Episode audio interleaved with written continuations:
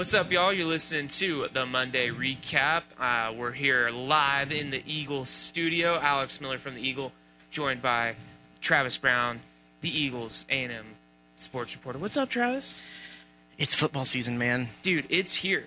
I went out and looked, and like, there's actually glass on those South End Stadium suites. Yeah. Uh, there's still some work to be done, but it looks like that maybe those things will be uh, good and ready to go by Saturday. It's Saturday. Well, hey, it's Monday, and we don't have to wait to Saturday to find out who A&M's starting quarterback is. That's because Jimbo Fisher officially said Conner Weigman will be the Aggies QB1 against New Mexico this weekend. I, if if people had been following along, they probably shouldn't be too surprised. That's kind of what we thought was going to happen, but Jimbo made it official today. Yeah, uh, I think that from everything that Conner Weigman was able to do at the end of the season last year, including that big LSU win uh, to, to, cap off the season, I think most people would be surprised if Conner Weigman wasn't the guy to go out there and take the field against New Mexico. Um, you know, uh, but as has been the case really the last two seasons for A&M, whether it be for injury or for um, not necessarily great play, they've had to go through some quarterbacks, and so you, you don't wish injury or, or hope injury on on anyone, and you you want to see. Uh, uh, some of the young guys are successful, but um, you, you never know what's going to happen this season. That being said, Conner Weigman is by far the going to be the guy for the future. I'm the, the lead of the story I'm working on that'll be on in the paper tomorrow is the fact that you go back to that 2022 signing day. Uh, really was December of 2021 right. uh, when asked about Conner Weigman. You know, Jimbo Fisher said he's my guy. Like this, he's been my guy. He's always going to be my guy, and he was my guy.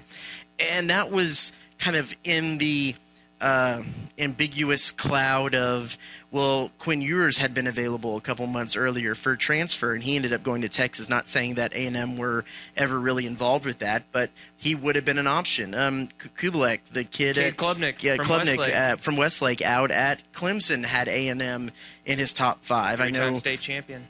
uh, yeah, I know you read um, a lot about him, and Clemson was always his destination. But there was guys out there that could have or did have A and M interest that Conner Weigman is always going to be compared to because of the fact that A and M chose Conner Weigman. Uh, because of it. So now it's it's his time. It's his time to step up and say that and show why he was the right choice for Jimbo Fisher. And then this season, Jimbo Fisher showed that he made the right choice because I think last season. It, now, granted, it's hard to blame them too much for um, not going with a true freshman right off the bat right away. Um, but they did go to Haynes King first, and then Max Johnson before they went to Conner Weigman later in the season. He probably needed some time to uh, marinate and mature into college football.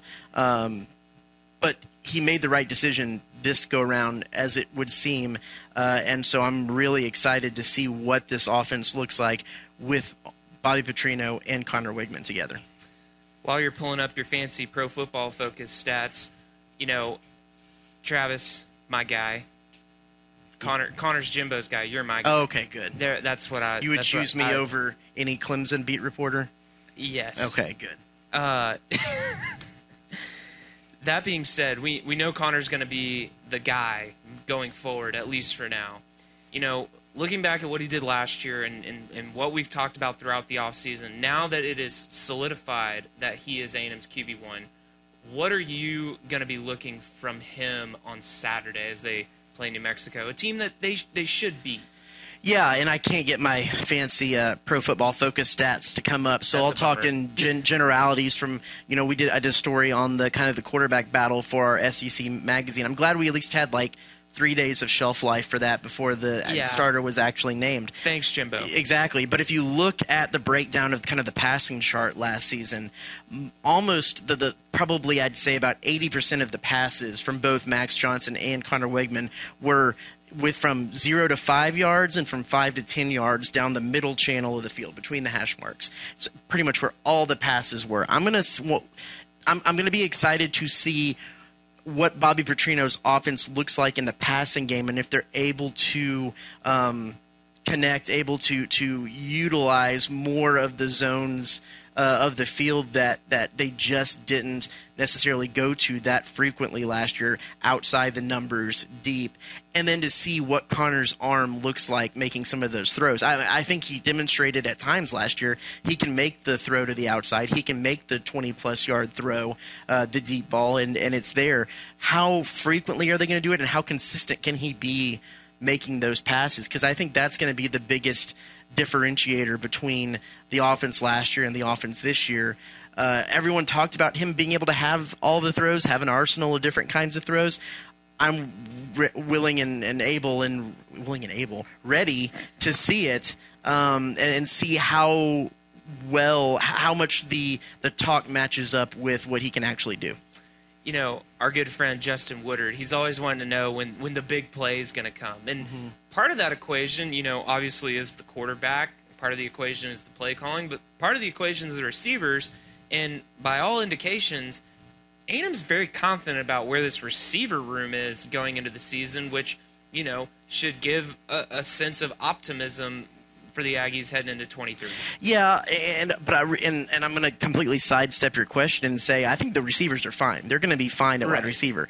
It's the offensive line that's going to be the biggest question mark, and it's something Correct. we've talked about in, in a lot of this uh, because he's got to have time to get that ball, especially if you want to talk about getting. Um, timing routes to the outside or passes past 20 yards. He's got to have time to let the receivers run their routes um, to get the ball down the field and and and um, let those guys get open. That falls completely on the offensive line. It, it, it to me, and you can you were in the press conference yourself. He, he, we we kind of tried to follow up with some questions because we he was asked about what that offensive line starting five is going to look like, and he was a little wishy washy on um, on who who that might the exact guys might be, but mention some name. Whether Chase Bisontis is going to be a part of that starting five, or if he's, as Jimbo Fisher put it, in the mix, which means are they going to rotate some guys in? It's New Mexico. It's the first game of the season. You'll you'll probably expect to see some different guys on some different series.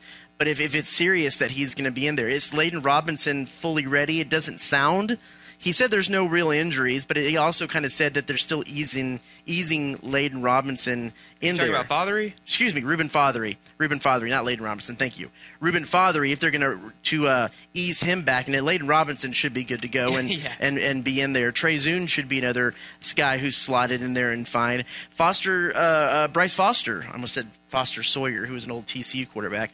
My my brain is somewhere else today. Bryce Foster, the A and M center, um, he missed a little bit of last week um, with some bumps and bruises and whatnot. Is he going to be ready to go? Because Jimbo Fisher kind of said he was, but then also said that they're um, you know working him back in, and and uh, Nobu could be an option there. Uh, Remington Strickland could be an option there. I, I'm going to be curious how set that starting five for the offensive line is going to be, or if they're still trying some stuff out, trying some combinations out. And, and don't get me wrong, this isn't a 2017. They don't really know if they have anybody, so they're going to do line changes and try to make, fit something that works. I do actually sense that they feel like they have some dudes here on the offensive line, um, but just what is the right combination, right guys? Uh, uh, um, uh, Demetrius Crownover, another guy that he keeps uh, bringing up. Um, Jim, so Jimbo Jimbo has been very high on Demetrius Crown yeah. the last few weeks. So you one would think that he has been doing well in practice.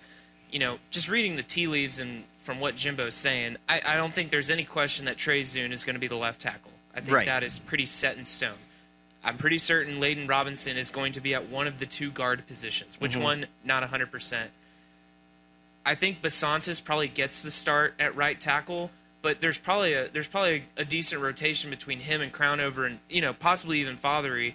Now you know you're you're right. It's New Mexico. I wouldn't be surprised if you know if he's not 100. percent There's no reason to you know risk re-aggravating any kind of injury against a team that you are expected to beat. Mm-hmm. Um, but yeah, I, I think I think you know, now that the quarterback debate is settled, I think a lot of our eyes are going to be on how does the offensive line kind of shake out, uh, especially when you have a game where guys are going to get opportunities. You know, if if A and M can establish a, a, second half lead like like teams do in in some of these games, you know, does does some of these backups get in and, and, and get a chance to show what they got? Not to mention too, you know, running back by committee is going to be a big deal. Mm-hmm. I'm curious to see which one of those guys emerges as as a good as a good pass blocker because, it, with all due respect, last year A&M didn't really have necessarily the best backfield blocking uh, when it when it came to, to pass pro at, at the running back position.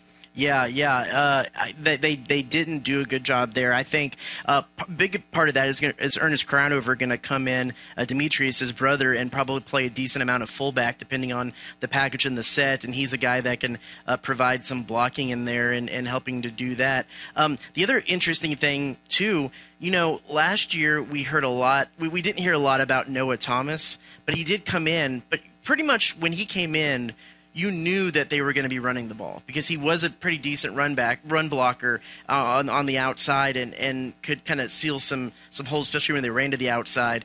Be interesting to see how much he- is still utilized into that in the running game because he also will be a huge part of the passing game this year, whereas it wasn't necessarily the case uh, as much last year. So um, yeah, the the run blocking from guys other than the offensive line will be interesting, and and how they're going to utilize the tight ends. Whether they're going to, um, you you got to think uh, Max Wright is going to be your blocking tight end as as he's been in the past. If they do two tight end sets, is it going to be Jake Johnson? Is it going to be the big Swede uh, Theo Ohrstrom? Thor. Thor. Uh, you know they have they have some some options there at, at tight end. So.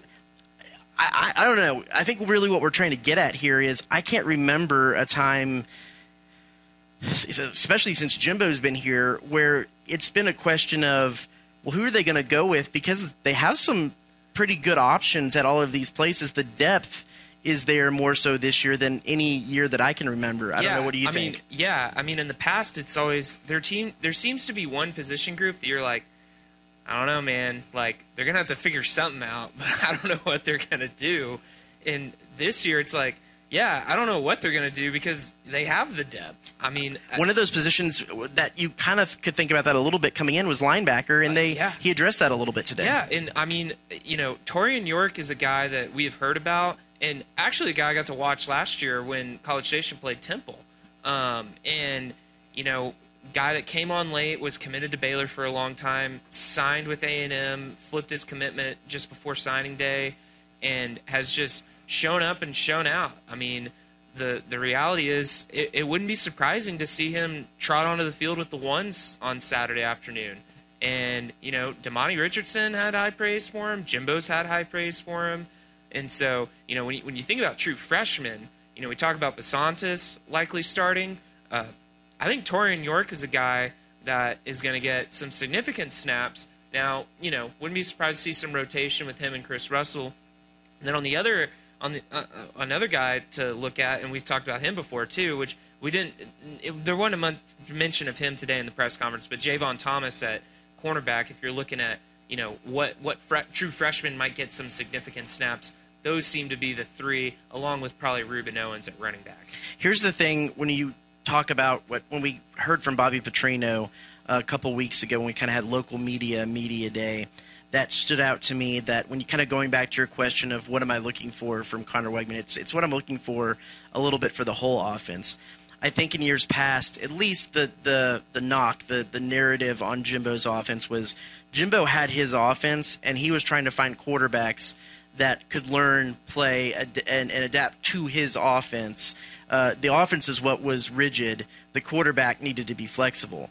I think from what we were hearing from Bobby Petrino, it's the fact that, yeah, he has his own philosophies on offense, but they're going to tailor the offense. They're going to tailor the play calling to the weapons that they have, to the players that they have, where it's the system that's going to be a little bit more malleable to the player, not the player needing to be malleable to the system. And I think that uh, to see how knowing some of the strength of these players for Conner Weigman, for the speed that they should have at wide receiver, for the question marks maybe that they have at offensive line. I know we haven't got to see it a whole lot, and and you know, question marks not necessarily in a bad way at running back, but just kind of who the guy is going to be and how they're going to be used.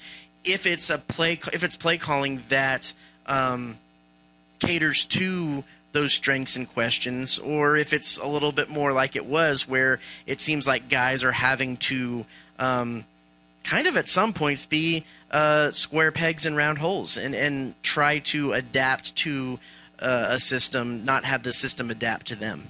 I want you to know malleable is one of my favorite SAT words, and you used it twice. Well, good. but you know, You learn something new on the Here- podcast every week. Here's the other thing too, Travis, is that I feel like back in the spring we talked about just the exodus of players that A and M had for the transfer portal and how they were going to replenish those guys and, and get their scholarship numbers back up. It's kind of crazy that we're talking about how much depth we think A and M has at these different spots. Not only that, but like quality depth and you know think back to last year just the uncanny amount of injuries i mean i i can't imagine that a&m would have to deal with that amount of guys sidelined again but i mean it just goes to show you always got to be ready to, to that point, I think that uh, this coaching staff, especially in the last few years, has been one who has liked to play injuries close to the vest. We, we've known some guys have been a little bit banged up during spring, summer, fall. Uh, he, he did say today that everyone is pretty much good to go, but we kind of know not everyone necessarily might be good to go. So I, I want to pump the brakes a little Fair. bit on uh, not not j- just just because I, I think that w- a lot of times necessarily what's said in the press conference doesn't match with what our eyes see when we get to Saturday. So I will be curious. Say all that to say, I will be curious to see um, how healthy they are. I don't really think it's going to be anything huge. he but said he said no major injuries outside of donovan green at least Correct, which uh, he's done for the year, and and yeah, that could mean they have no season-ending injuries. Correct. But will everybody be available? Will everybody um, be not on a quote-unquote you know pitch count or whatever play count um, against New Mexico? That'll be interesting to to see. Um, but yes, they do have depth. I think that is a um, uh, exactly a a um, showing the strength of that 2022 class because they didn't lose a whole lot of those guys via the transfer portal. It was a lot of older guys who um, were kind of twos on the depth chart who wanted to see their get their chance to start, and uh, they um, uh, they moved on. But I think it's a given an opportunity for those really talented freshmen to step up uh, and and show that they can add that depth. Uh, when you look at you know the the Noah Thomases and the I guess Chase Bisontis is a true freshman, but Right. some of these younger guys who have kind of shown shown their way through that that um, they were they were pretty ready to go from the get go, and and you can look across the country too. It's interesting, and this is probably something we could talk about on the bigger podcast later this week in, in depth. But um, the amount of guys who are are already starting and getting playing time, who were you could talk about Eli Stowers at New Mexico State played this week. Uh, uh, Haynes King is uh, named the starter at um, Georgia Georgia, Tech. Zach Calzada is starting at Incarnate Word. Um, those are just three quarterbacks that have uh, moved on that uh, that have uh, uh, already kind of claimed a starting position, and we'll see playing time. That's it's kind of other than um, going to a place to, to that more aligns with what your academic future needs to be. That's the purpose of the transfer portal, isn't it? Yeah, pretty much. Yeah. I mean, you, you transfer because you're not playing and you want to play Mm-hmm. for the for for a good amount of guys. So this Saturday, it's going to be hot. Hydrate. I know Yes. we t- both tweeted out some uh, some safety tips that the athletic department wants to get out there for the game at six o'clock. I played golf on Friday at one p.m. That was a dumb idea. It was the it was it felt like the innermost circle of hell. Um, it was so hot. So yes, and you're going to be on those metal bleachers, and it just radiates heat. So drink water, be Hey, safe. And to be clear, I have been told by A and M's people that you can bring an unopened bottle of water as big as you can bring, up to a gallon. So like, come prepared. You- Yeah. you, can do that. Take care of yourself, and just just make sure that you know you're doing all right. Because the last thing. The last thing anybody would want is somebody to have some heat related issues while they're out there just trying to have fun. Mhm. And the other thing from the press conference too today that I think should be mentioned is a couple questions about what this pregame Yeah. video run out is going to Uh, be. yeah. I know, and they wouldn't. They kind of, they, you know, they wouldn't bring us in on, on the secret. They said they've kind of heard it, saw it. Ainias Smith said he he he he suggested something about a light show, whatever that means, and and and and. I Uh, think it's like the LED lights, like you know, like or Bama or Ole Miss, right, which they do. do. eh, They don't have those in Kyle Field, um, but you know, or you could do the thing. I mean, it's probably too early to do like the thing with the cell phones. I don't know, you know, like the cell. I don't know. So he he said he was interested to see if the light show concept gets added in, and Demani Richardson said it's going to be, as the kids say, lit. If Demani says it's lit, you got to think it's probably going to be okay. Yeah. I know there's a lot of people that are kind of concerned about what the heck is A&M going to do. I mean, power had kind of just become ingrained, but you know, moving away from that for obvious reasons, you know, I, I'm curious what they're going to do. Yeah. So It'll be interesting to see. So I think that's the the, the gist of the uh, big things to come out of the press conference today, and we'll be probably be back later this week to break some more stuff down. something to keep an eye on too. Who's A&M going to name the 12th man this week? That's another thing, too. That's something. Maybe by the time we record the podcast, we'll know, just like we knew today who A&M starting quarterback was. So hey, be sure to check all of the all of our A&M football content at theeagle.com from Travis and Robert Cessna. And uh, yeah, we're we're we're we're ready. Buckle up. It's, fo- it's time. It's football it's season. Time. It's time. all right, we'll see y'all later.